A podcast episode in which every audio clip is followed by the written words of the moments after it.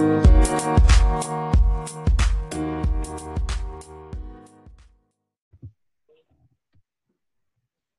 all of you soap listeners, and welcome to another episode of The Chat. Tonight we have a very special guest with us, the one, the only, iconic Amelia Marshall.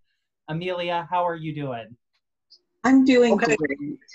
I'm healthy, I am well, I'm not panicking, and I, I'm thankful. So, yes, I'm doing great. great. You look um, great too, girl. Yes. you do, yeah. Very great. Thank you. You guys look yeah. great. Oh, thank, thank you. you. there go Alan. Hey. well, Tiggs, why don't you uh, kick us off and ask Amelia your first question? Okay. Because I had it all down. Hold on one job. Look, look, you want to know CP time. Wait a minute. Give me time. Give me time. I'm sorry, we're on Anglo-Saxon time today, son. Oh, oh all right. Oh, oh okay, Didi. Oh, oh, oh. I love it when you're Zoom, when you're doing a Zoom with a group and you actually turn your head to look at the square that the person is in, but the person's really not in that square. yes, for all of our listeners that don't know, since this will be audio only, we are doing Zoom now, so bear with yes, us. Yes, we can see each other. We see each other.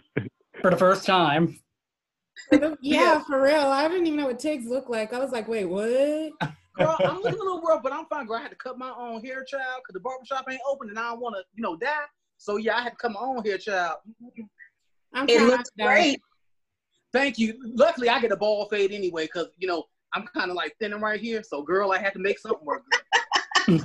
If you don't ask this, if you don't ask this question. Oh, I'm sorry. Oh, oh yes, I'm sorry, Amelia. Okay, like with passions did you get to go as far as you could as Liz Sanborn? I love seeing you being a devious character. I love when you did awful stuff to Eve. I loved it.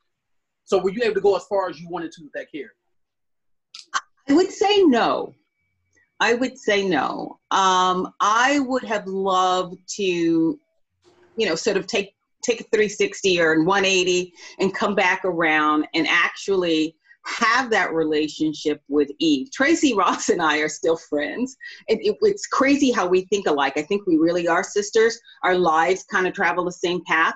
But I would have loved to have had the opportunity to explore a different side, have um, Liz go to some really good therapy and exercise all of her demons and actually become a citizen in that wacky world where anything can happen anyhow. So I think, you know, when I left, I missed that part. You know, it was good to have the backstory sort of wrapped up kind of in a hurry, but mm. I missed that part where you, the character gets a little bit redeemed or all the way redeemed.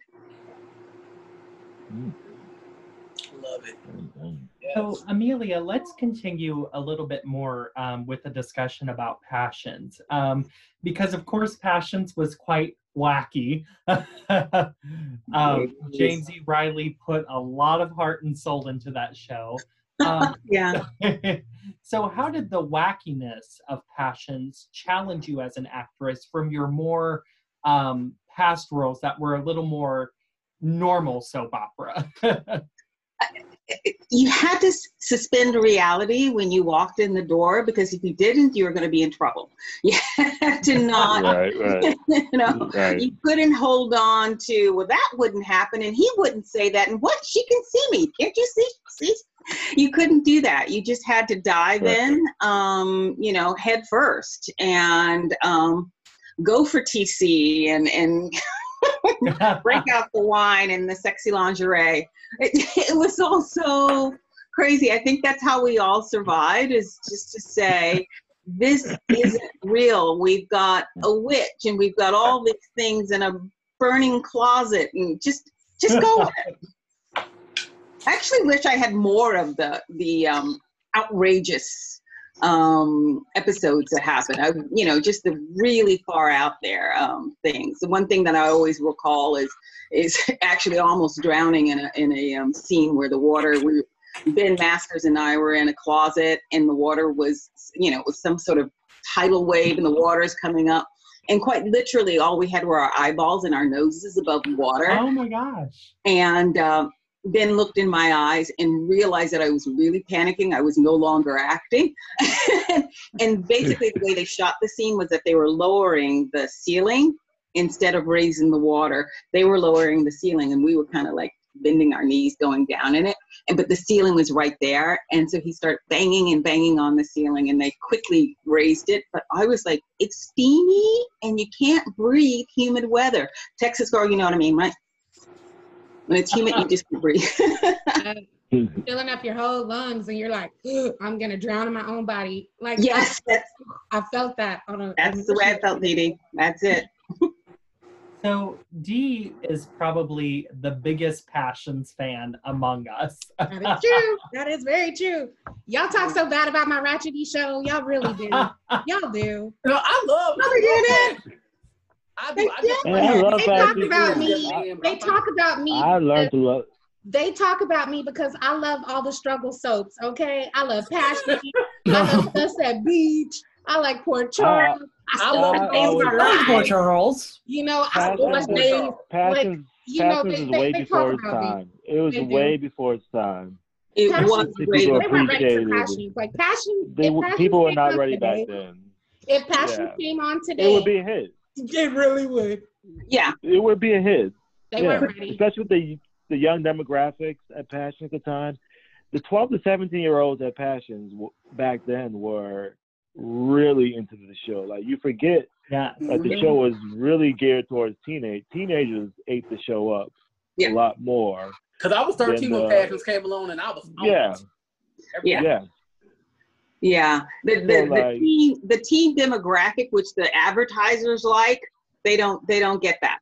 They you know, and then I think they had a hard time marketing the show so that they could get the advertisement, so that NBC would say, yeah, yeah, yeah, this show's making a lot of money for us because all those crazy things were really expensive. you know, much yeah. bigger production costs and production value in that show because of, you know, so many stunts and stunt people at times, you know. I think I had a stunt woman for something. I can't even remember what it was, but whatever it was, they deemed that I couldn't jump off or do whatever, and and she was my stunt person. It's like, okay, but I'm game. I can jump. Is that why y'all wear the same outfit for like two weeks at a time? Because they put all the money towards the stunts. So I had this beautiful cashmere sweater and I wore it for a month. A month. That's fashion. That's fashion. Yeah. The day in harmony would last a month. Yeah. They, they sent it out to the dry cleaner every Friday. and so Monday it would be smaller and smaller and smaller. I was mm-hmm. like, this don't fit anymore. you, it was an entire. I love the sweater too. That was the thing. I was gonna say, can I have this after we're done? I'll buy it for you from you. But after it shrank, I didn't want it anymore you gotta love a James D. Riley script where they last six weeks. Like I was dying that the same I, I day swear. was happening. Uh, the same day was happening for six weeks at a time. I was like, or oh more. Just like the show 24. Just like the show yes, 24 child. Exactly. Just like that. But it was yeah. it was that was very hard to sort of keep the same energy up for one day that lasted that long because you you know you're working every day and you start to think, did I say that yesterday? Did, or did I say something different yesterday? What was that? right. Yeah. So, Rodrigo, why don't you go ahead and ask uh, your first official question to Amelia? Well, Amelia, I got to take it back to God Guiding Light. Okay. You know, I love passions, but I got to take it back to the God Guiding Light take us back to the heyday of Gaia. Like when I started watching, it was around 91. And I just remember from like 91 to 95, like the show, especially having a prominent black family like the Speakes and the Grant family, like they, they were prominent all over Springfield. And you could see the diversity that was going on at the time. So like take us back to like how it was like one of the few soaps on the air to like tackle diversity in soap operas? Like, how do you feel being like one of the few soap operas at the time that like really dwelled into it? Um, privileged, blessed, yes, proud, all of those things. Um, you know, I started on Guiding Light in '89 as a day player, and um, I thought it was going to be three days. And at the end of the third day, I asked the director, "Am I going to be called back? Am I going to do more episodes?" Episodes, and he said, uh, "They didn't talk to you." he was like, "Yeah, you're going to be here for a while." And I I remember being really really excited that this, you know, I, I did a lot of theater, but I'm like, oh my God, I'm going to have a, like this television job. And then they brought on Vince Williams, um, who oh. was Vince, you know, and he had this energy that would fill a room and he was so embracing. He would say, I think they need to give us a love story. I think they need, I'm like, yeah, yeah, yeah, yeah, yeah. yeah, yeah. And, um, you know, in a strange turn of events, I was cast in a play, and my manager agent went to Guiding Light and said, um, you know, can she be out for some number of weeks? And they said no. And they turned around within a day and, and put me on contract. And in very short order, they'd written that amazing story for the two of us. And so we would look at each other and go, oh my God, look at us. Look at us. We are African Americans in the early 90s and and we're, you know, carrying a major storyline. And, you know, and then they brought on my brother, his daughter, my parents, you know, assorted relatives. And I I was kind of not even kind of, I really was in cloud nine and mm-hmm. in disbelief and in awe and so grateful that Guiding Light, one of the old, you know, storied soap operas, yeah. realized it's time. It's time, right. and let's do it with these people. And um, ever so, ever so grateful for the seven years that I was there. And the interesting is, you know, you talk about, you know, the story soap operas. Guiding Light will always, always be my favorite. My experiences yes. there, uh, uh, I couldn't go anywhere else and and talk that. The the caliber of actors that I worked with, who, you know, if you stepped into a scene with them, you better get your game on Mm-hmm. because they were theater trained, they were extremely experienced. Now I remember working with Beverlee McKinsey, who played oh. um, Alexandra Spaulding. Alexandra Yes. Oh my God. My first yes. scene with her, I was so nervous, and we were in rehearsal, and I had just a tiny, tiny scene with her. And she looked at me and she looked at the, the director and she says, Is she going to speak louder? And I was like, yes, yes, my mouth speak louder. It, it, it, bring your A game because everybody on set was bringing their A game, and they were all. I I learned so much, and the writing. If you watch oh. that show, um, the writing was such that it jumped off the page into your mouth. You didn't have to work it. You didn't have to massage it. It was so exquisitely written. I think I think about so many scenes and the way they they wove story around, and I just mm-hmm. it was mm-hmm. it yeah it will always be my favorite. Yeah, yeah, the best of the best writers on that during that time. So yes, that writing was impeccable. Impeccable. impeccable. And interestingly yes. enough, you know, James Reilly was the head was writer on, on, for, on that know. writing team. Yeah, yeah, yeah, he was on yeah, that yeah, writing team at the time. Yep. Oh wow. Yeah. He was instrumental in me getting hired for um, Passions because um, they didn't want to see me at, at, at Passions because they said I was too young. and my agent was like, wait a minute. So she made some calls, and James went, She's not too young. She can do this. so that was, yeah. you know, again, small business. But I, that was the other side of James's mind, though, that quirky side. Nice. All righty. So, Alan, um, what about you? What is your first question for Amelia? Hi, Amelia. Um, my question is: You've been on multiple soaps. What's your favorite scene of all time to shoot? Say that again, please. What's your favorite scene of all time to shoot? oh my God. one. That is such a hard one. That really is. Um, there, gosh, I don't know. I have. I'll just tell you. Okay. mm-hmm. Um, there was a scene. It was with Monty Sharp, David. Oh, yes. And it was the big oh. reveal about the murder, the shooting, and he took, you know, was taking credit for it because he thought I did it, but he didn't do it. There was, I, I can't remember, but um, you know, he he again, he was one of those absolutely magical actors, and mm-hmm. um, when you were in a scene with him, you just simply like two gears fitting together, and there's just like a click and a hum.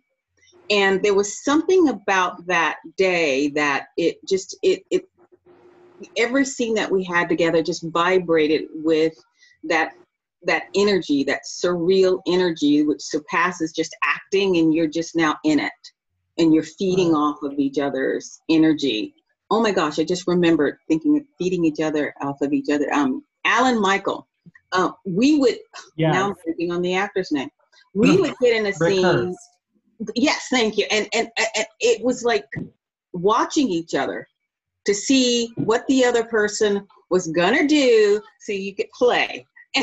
And, and so all of those scenes were just super fun because I knew he was gonna do something, and I just had to be there and like hit the ball back because it's just too much fun, too much fun. Um, and the the other one was um, All My Children with Lynn Thigpen. Oh, yeah. Another person that, yeah, yeah. you know, you just, you, all you had to do was just be real and truthful and any scene that you had with her was, was going to be great. I, am remembering this crazy, and I could be, I might be mixing things up, but Leslie Uggams was on the show, so I remember this this um, dinner table thing at Thanksgiving. It was Leslie Uggams, Lynn Thigpen, and, and Keith uh, Hamilton Cobb, and it was you know it's like this dinner scene, but it's written with all of this tension, and you know people are not saying anything, and they're saying parts of things, and Lynn looks around across the table and goes, "Want some more pie?" And that was it. It was just like she just kind of like cut through the scene, those other tension, it was like, and just her delivery, just mm. like taking an acting lesson every time you step on stage. That's that's kind of how I felt. so, um, Tiggs, talk to Amelia about your second question. What do you got for her? I want to know: Is there like, was there an iconic role that you would have wanted to like take on yourself and like if, if there was like this iconic soap role and you were just like, I wish I would have had a chance to do that. Just to cut up a little bit. Do something different. I, I think because I was always typecast like the girl next door who happens to be black or you know like the goody the achiever the you know um i really wanted very much a part of what Liz was to be angry about something. That's why I love Liz. Mm. Like, oh, right.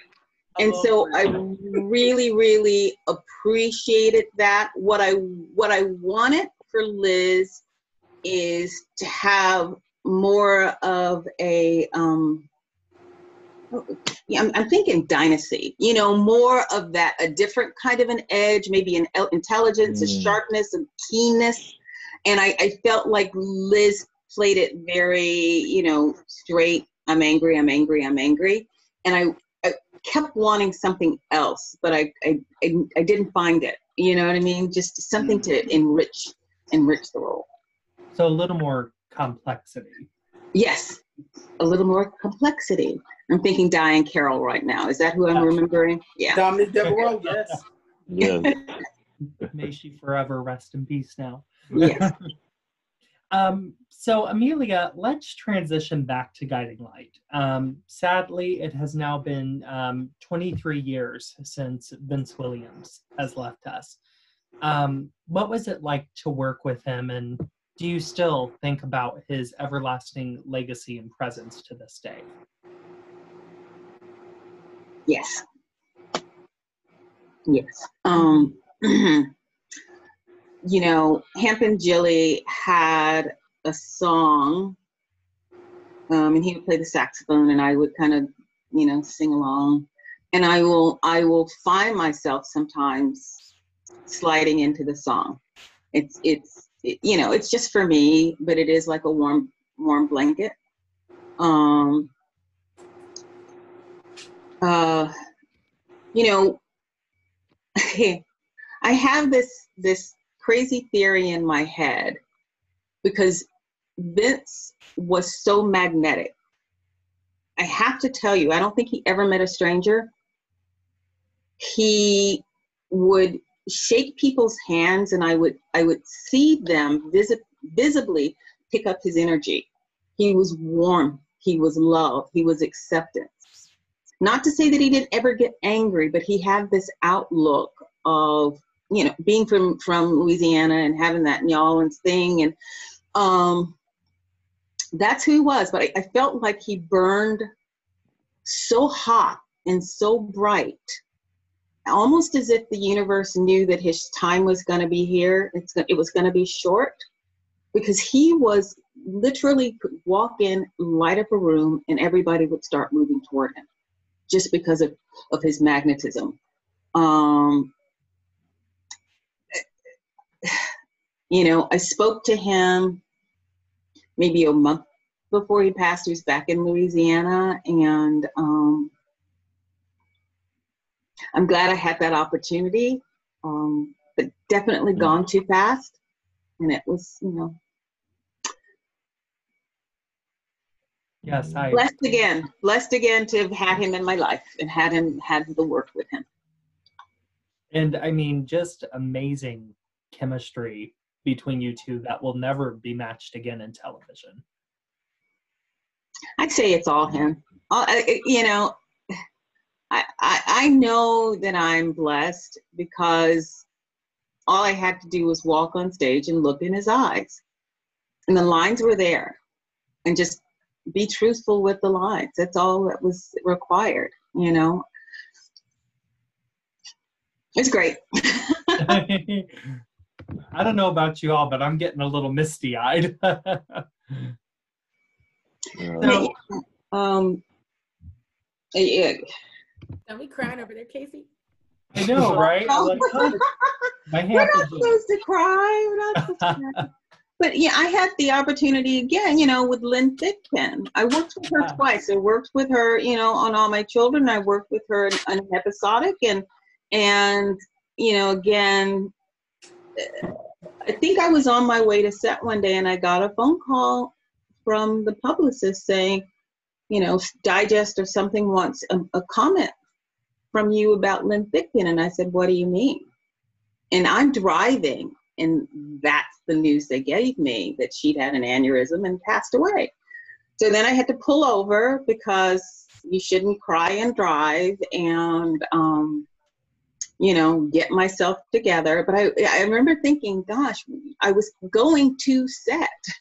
I just, you know, I, I wish she had waited till I was at set so that I could go ahead and have a good cry in the privacy of my dressing room. But what a talent. What an incredible talent. Yes. Um, so Dee, let's transition over to you. What's your second question for Amelia? Uh, mine isn't necessarily a question per se. I just want to tell you, I want to thank you for all of the representation of strong, successful, career-driven black women on TV because it wasn't often that you got to see that.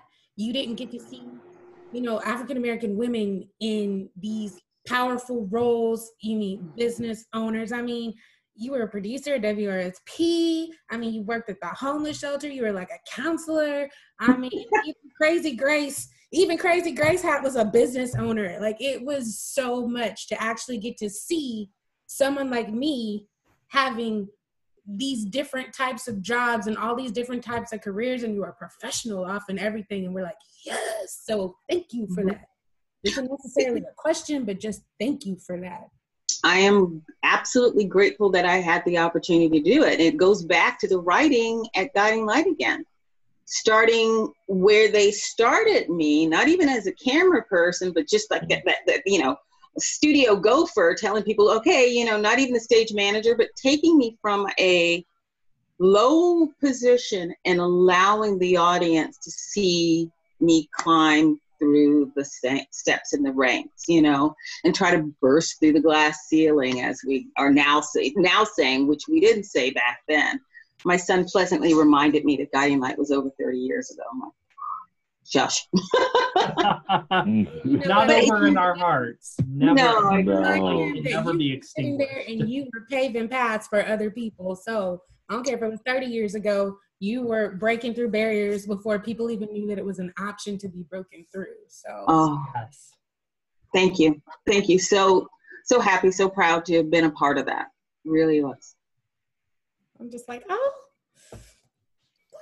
I'm good it was interesting. We were we were having um, back in the day um, in the unions. We we started beginning to have the conversations about diversity diversity um, on daytime, diversity in the theater. We, you know, we went through a whole thing of colorblind casting.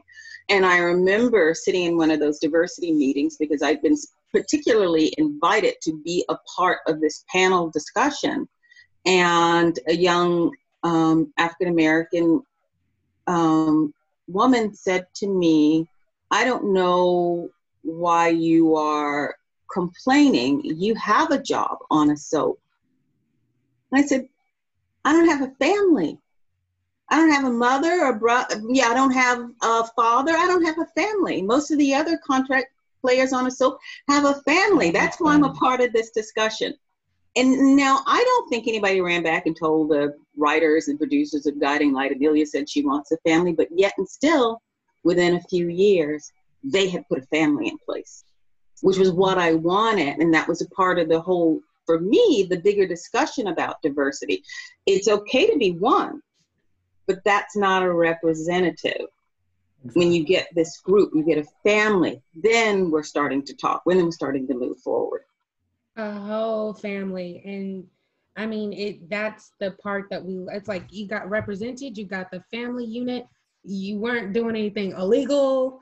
Um you worked well for the most part. A little bit. A little bit. But i'm saying like it was like positive representation. You weren't angry and confrontational. Well up until passions but everybody is so it doesn't count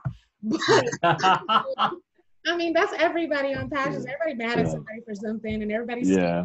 whatever. But it was just, it's nice to see, you know, someone being powerful in this position of being able to help others and doing things that are uplifting, and it's on a national platform. So that's what I loved the most is that, yeah, there's all this other stuff going on, but for the most part, it was mainly positive, always pushing forward and always showing hard work. So it was like nice to not be fit into some stereotype or some mold. It was good to see that. Oh, that makes me so incredibly happy to hear you say that. Because you know, sometimes you do things in a in a vacuum, and um, you know, you you meet fans, but to know that that you saw that decades ago and got that, that's super. That's that's a gift to me. Now, that's that you're giving me a gift. I'm like, I love you. Thank you. so, Rodrigo, um, why don't you go ahead and ask um, Amelia your next question?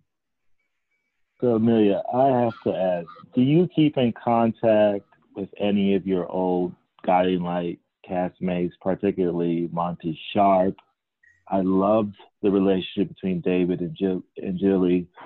It, it was just it, you, you guys felt like real brother and sister. Like I don't know where that came out of.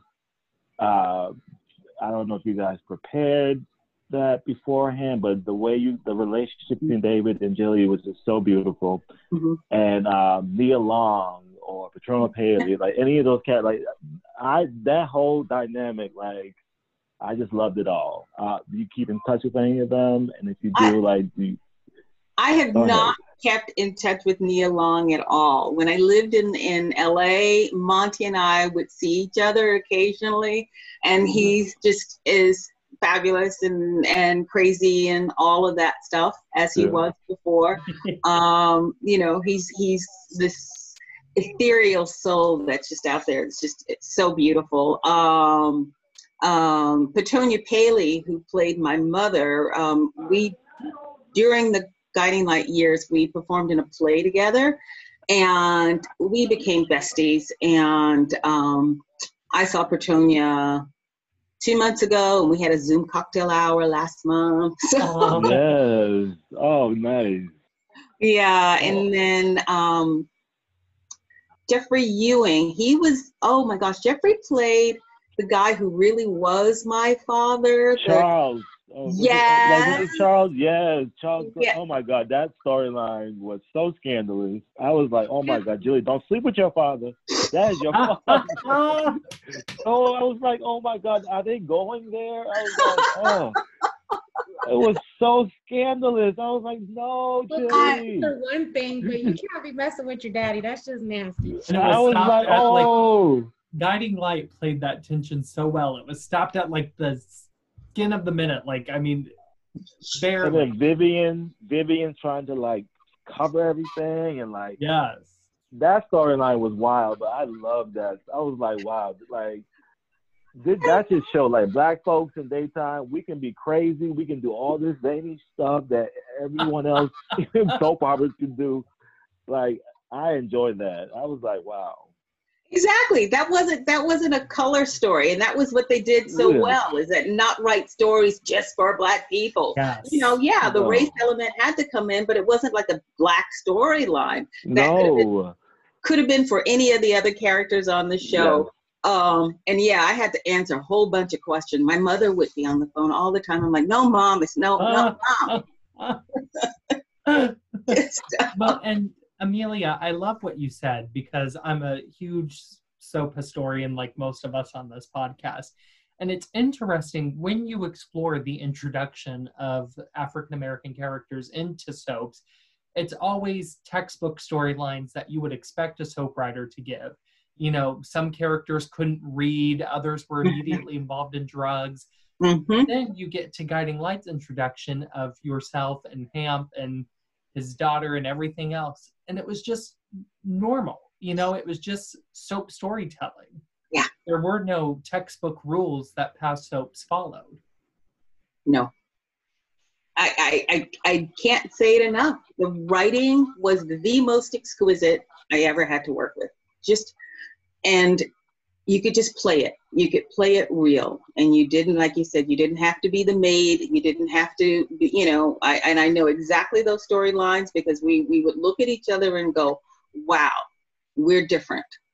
We're different. We're, representing this whole dynamic." And yes, Monti's character had been wrongfully incarcerated, but you know, then you saw the redemption of that. But I think for the most part, that was the only character and storyline that the the race and the racism became, you know, primary and, and you know the point of the story. But for the rest of it, being blackmailed, being um, a high achiever, just like everybody else. Yes, everybody else in old Springfield. mm-hmm. So, Alan, um, go ahead and ask Amelia your next question. Well, soaps have so many freaking lines. How where were you at um memorizing them and yeah.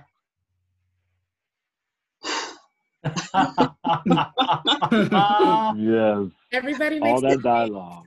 Everybody makes that face.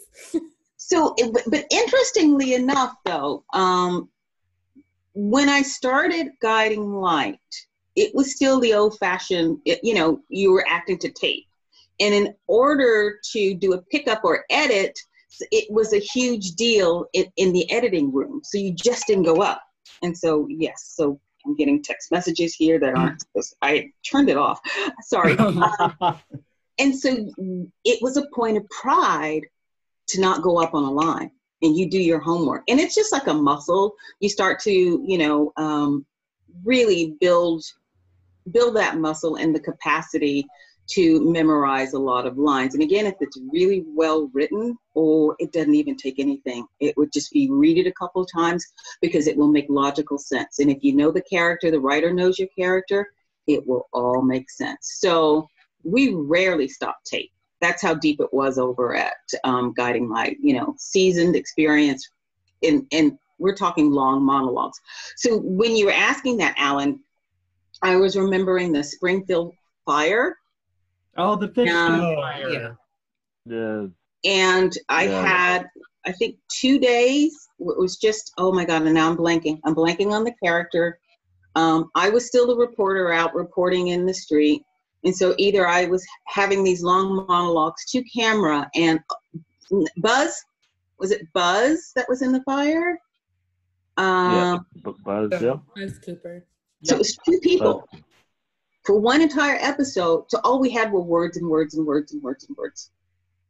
And, you know, you would shoot one long scene, cut, they put the flames out and stare at the paper and then you you know go back and do your best but i i remember that being the most challenging of any episode that i did just because there were pages and pages of essentially monologue saying well the fire has progressed now to chamber street. It's you know mm-hmm. and um and not necessarily relationship things that that that are much easier to memorize. Um right. and we were talking about passions though earlier um, and by then everything was an electronic editing process it was really really fast but the scenes were much shorter because yeah. the attention span of viewers was like now you you know boom boom the scene is over boom boom so that was never much of an issue because your scene was so short you were just like okay i got it next scene okay i got it next scene Right. And I just remember thinking, God, this is so much easier. right. Except for the fact that you stayed a whole like month, month on mm-hmm. one day. Mm-hmm. Month days. Month days. I just love that we're getting shaded because we have the attention span of a fruit fly.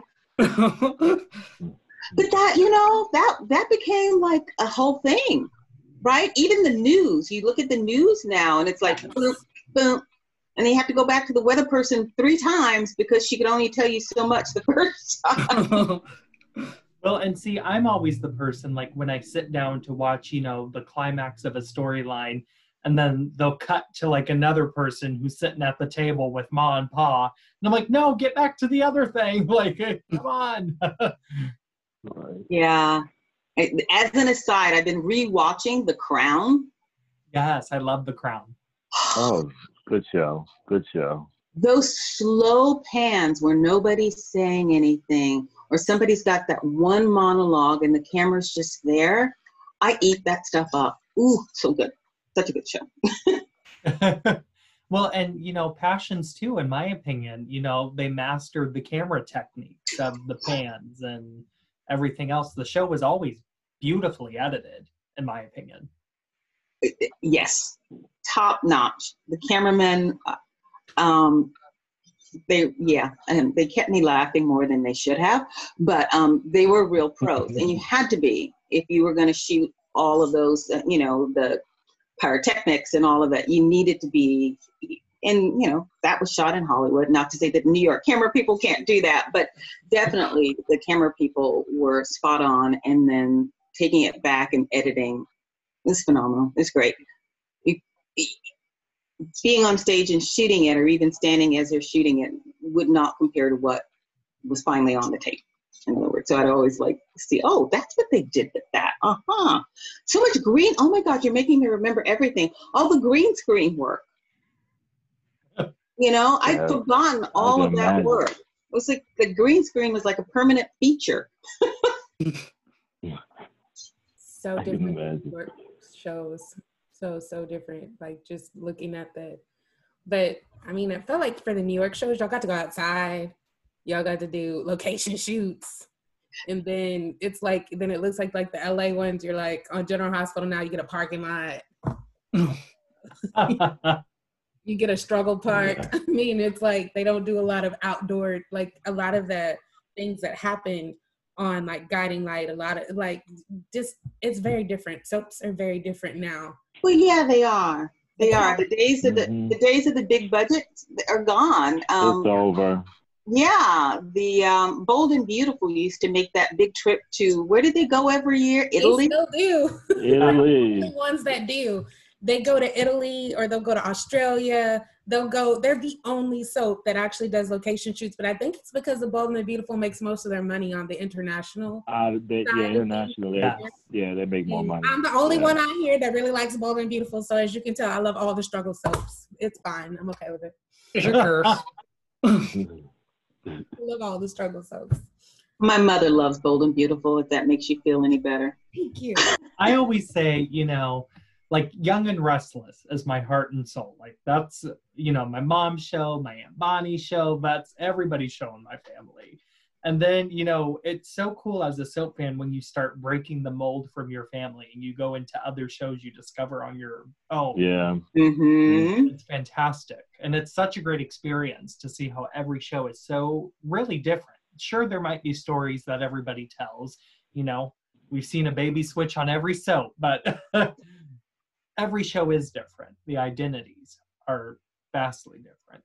And they should be. They should be. It's just yeah. sad that we don't have as many of them anymore, but they should right. be. They could each have their own special personality there. And, you know, again, we go back to that's where Passions was trying to carve out something that was just one decade too early, um, yes. just to kind of find that audience. So, uh, Tiggs, let's transition uh, back to you. What is your final question for Amelia?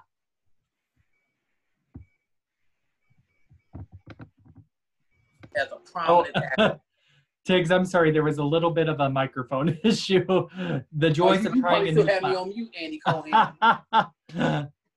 the joys no, of trying uh, a new platform. Amelia, is there anything you know you would have done differently in the industry as a prominent actress of color because you are prominent?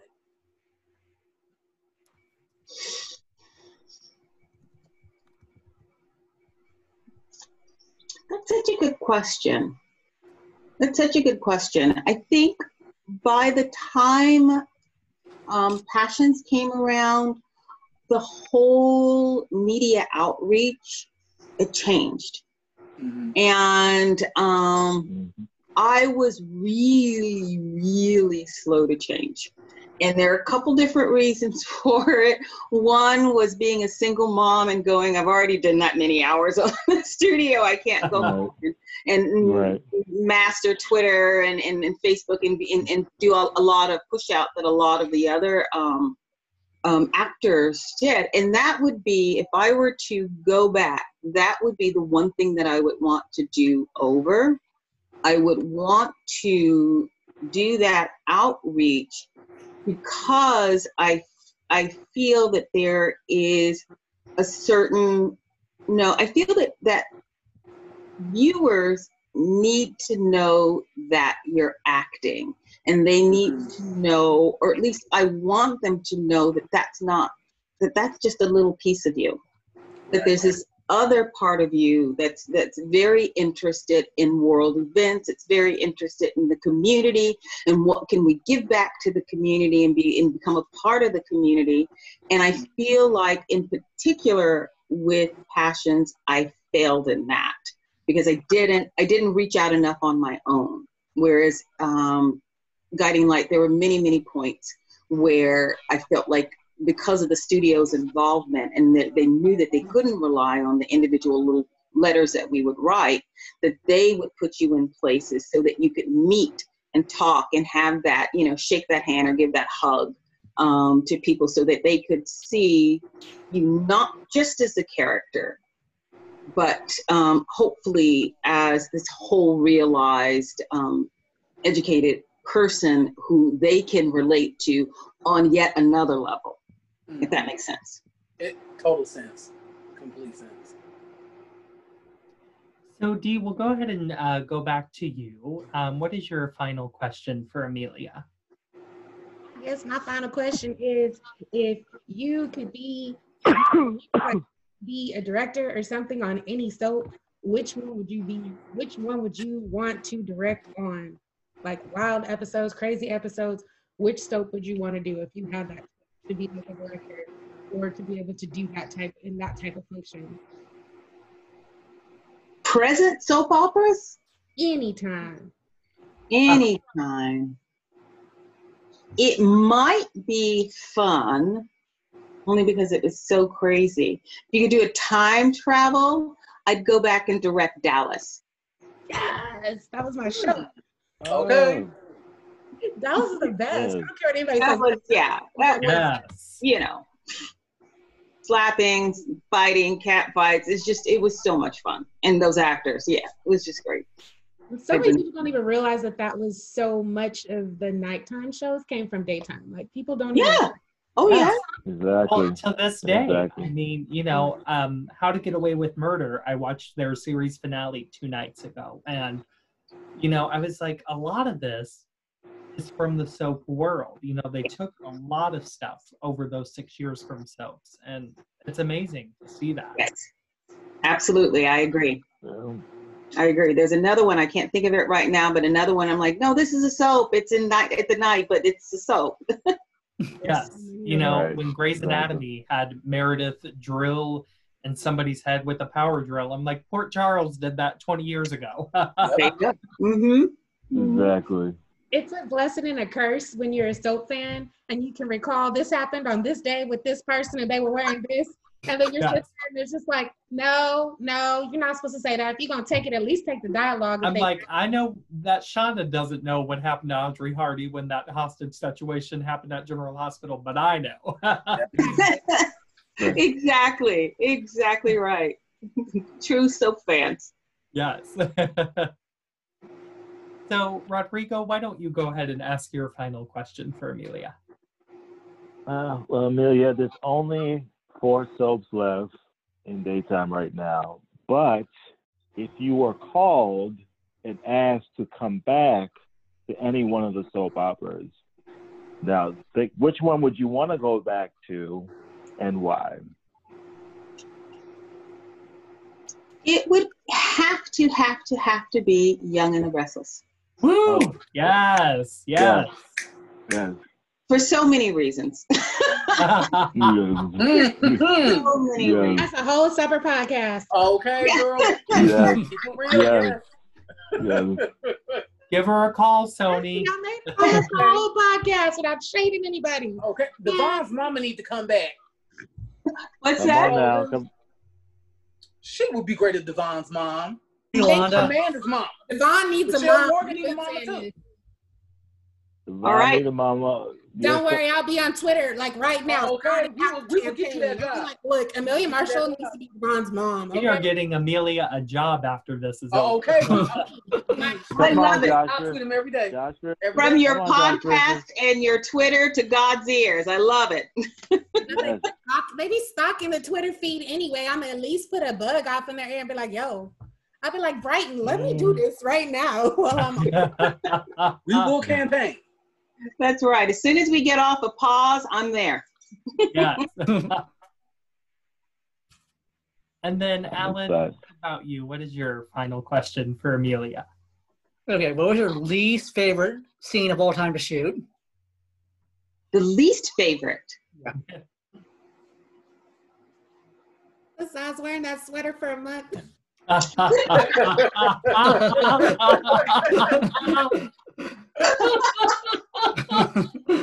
sorry, I'm so petty. I need to stop.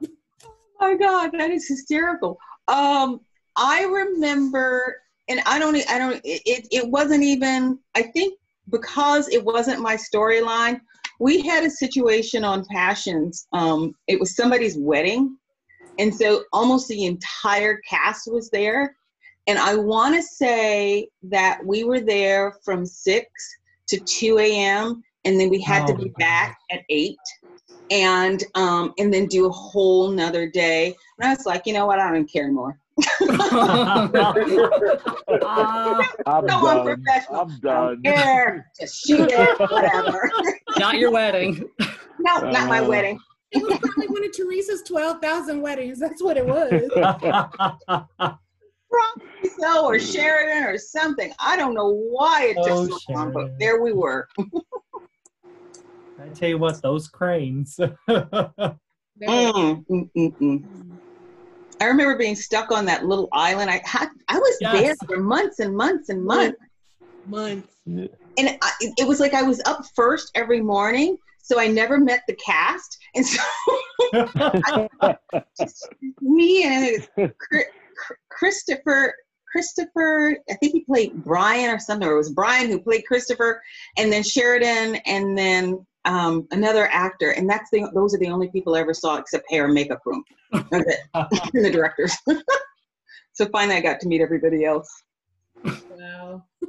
That's wild. I remember when I first started watching Passions, and it was a huge event. Like every character was there. And I tell you what, for my first day tuning in, it was so easy to learn the show because like 22 people were in these scenes together. every scene together, and they're just cutting and pointing. Let's keep going. Y'all just stay dragging my little show. I, you know, we get to know love. We get to know love on the Ratchety show. Well, look, with the I'm just saying, oh, no, after get, I get off of here, getting love now. I'm not going to be wearing this sweater for a month. Mm.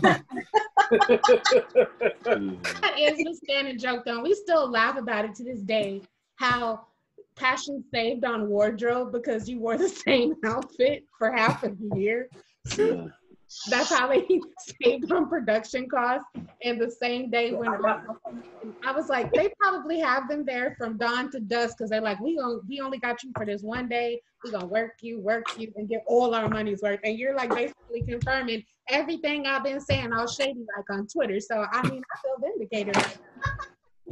No, we we usually shot one episode a day. We didn't do. I know sometimes it's, it's especially latter days they break broken it out where you might be doing multiple episodes in a day, but you would be coming back putting those same clothes on. So it would be well if you you know put your deodorant on in the morning after you took your shower and did all. you could be wearing the same funky sweater for a week. You know what? Y'all shouldn't have told me that. I'm gonna get on this bird app and I'm gonna act a fool. I'm like, y'all could have at least watched it midweek. What are y'all doing? well, I asked, you're, you're making me laugh so much because it got to the point, and it, you know, and cashmere's warm, and the studios were really warm. So it got to the point where I was like, did you buy a double? Because sometimes if they knew the day would go for a month right. or six weeks, they would die, buy a double. And she goes, you don't know how much that sweater cost. So I was like, oh, it was one of the, I love this sweater. It was beautiful. But no, she's like, I'm not, I was not buying a double. But, but, but, but, but, but, but I smell myself. right. TikTok. Right. TikTok by the time it was done, it was those little bolero jackets that you can like wear it. It's all short. She probably had it tied up. Like, Let me stop. You're crazy. I said I was gonna be good today. I'm trying so hard. so, Amelia, um, I had a different question for you originally for my final okay. question. And as we're talking about passions now, um, I want to stay with that. And um, last year, uh, in December, soap fans were devastated to learn that Lisa de Cazotte had passed away. Um, can you just talk about what a trailblazer she was as that soap's executive producer for its entire run and what she was like to work with? She was amazing. Um,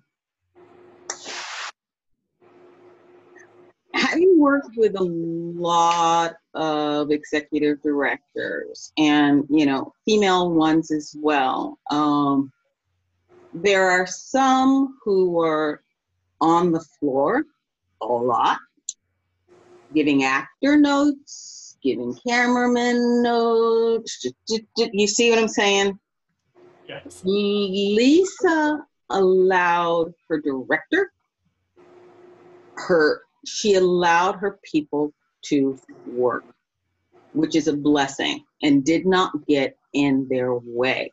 You hire the people because they have the talent, and then you have to trust them.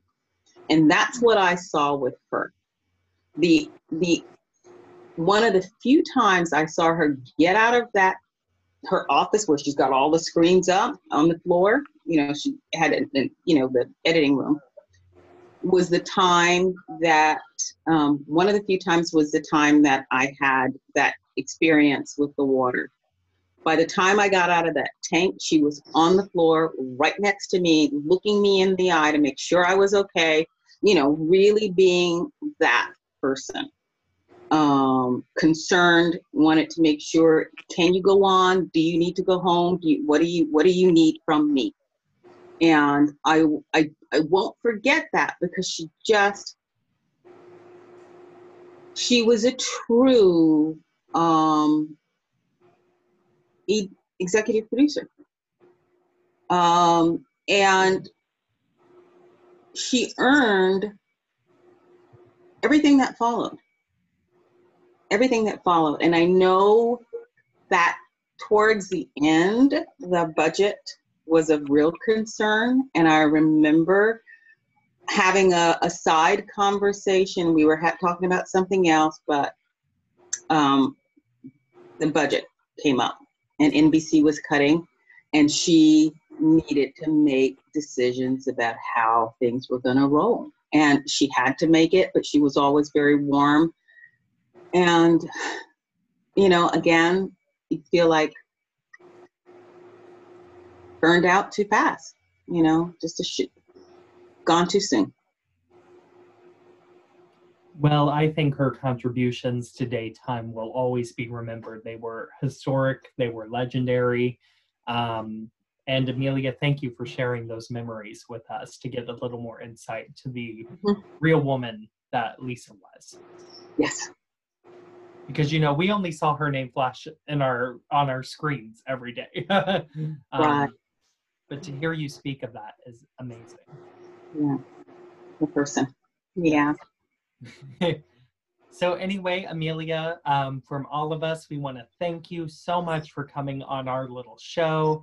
It was an honor to interview. Thank you. Thank you so much so much. It's been a pleasure. Thank you. This was such a pleasure. Thank you all just for your your your your warmth and your love and your memories. And this again i say this was a gift to me. Thank you for reaching out to me. It it, it took me down memory lane and just the sweet and and sad and all of that stuff. So to all of you really appreciate it.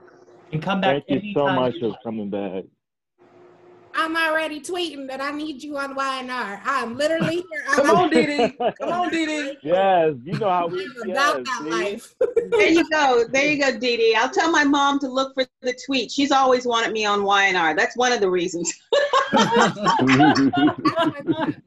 I've been saying this. We need to make this happen. Let me go ahead and send this and make sure that the people that need to be tagged get tagged up in this right here. oh, Great talking with you all. You too, Amelia. Thank you so much, Have a good day and be safe. Thank you so much. Thank, Thank Have a good you. evening. Thank you. You guys be safe. Bye. Bye. Be safe. Good night. Good night. Good night. That was fun. Oh my god. That was so much fun. Oh my god, love her. She was everything I thought she would be. She was such a pleasure. Yes. She was. Now, oh my god. Go, uh, Dee, where can they find you on Twitter?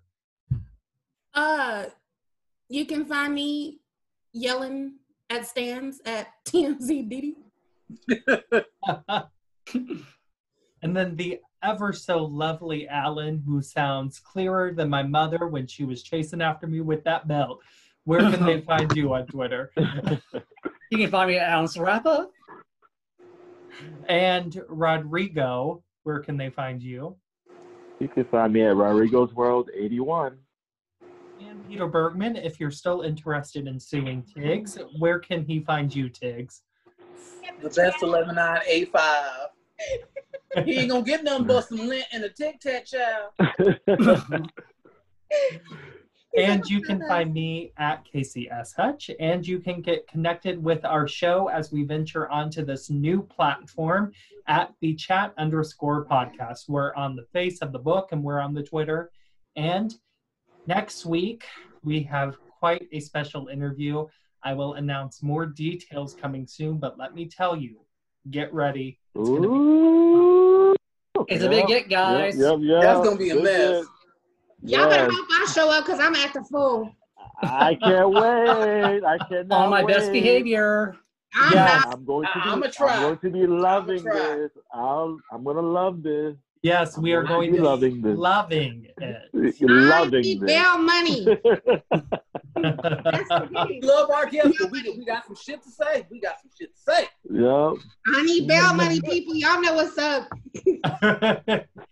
so yes, um, the chat listeners, we will see all of you guys next week, and thank you for tuning in. Bye. Bye. Bye, y'all. Bye, guys. Wear a mask. Bye. Thank you.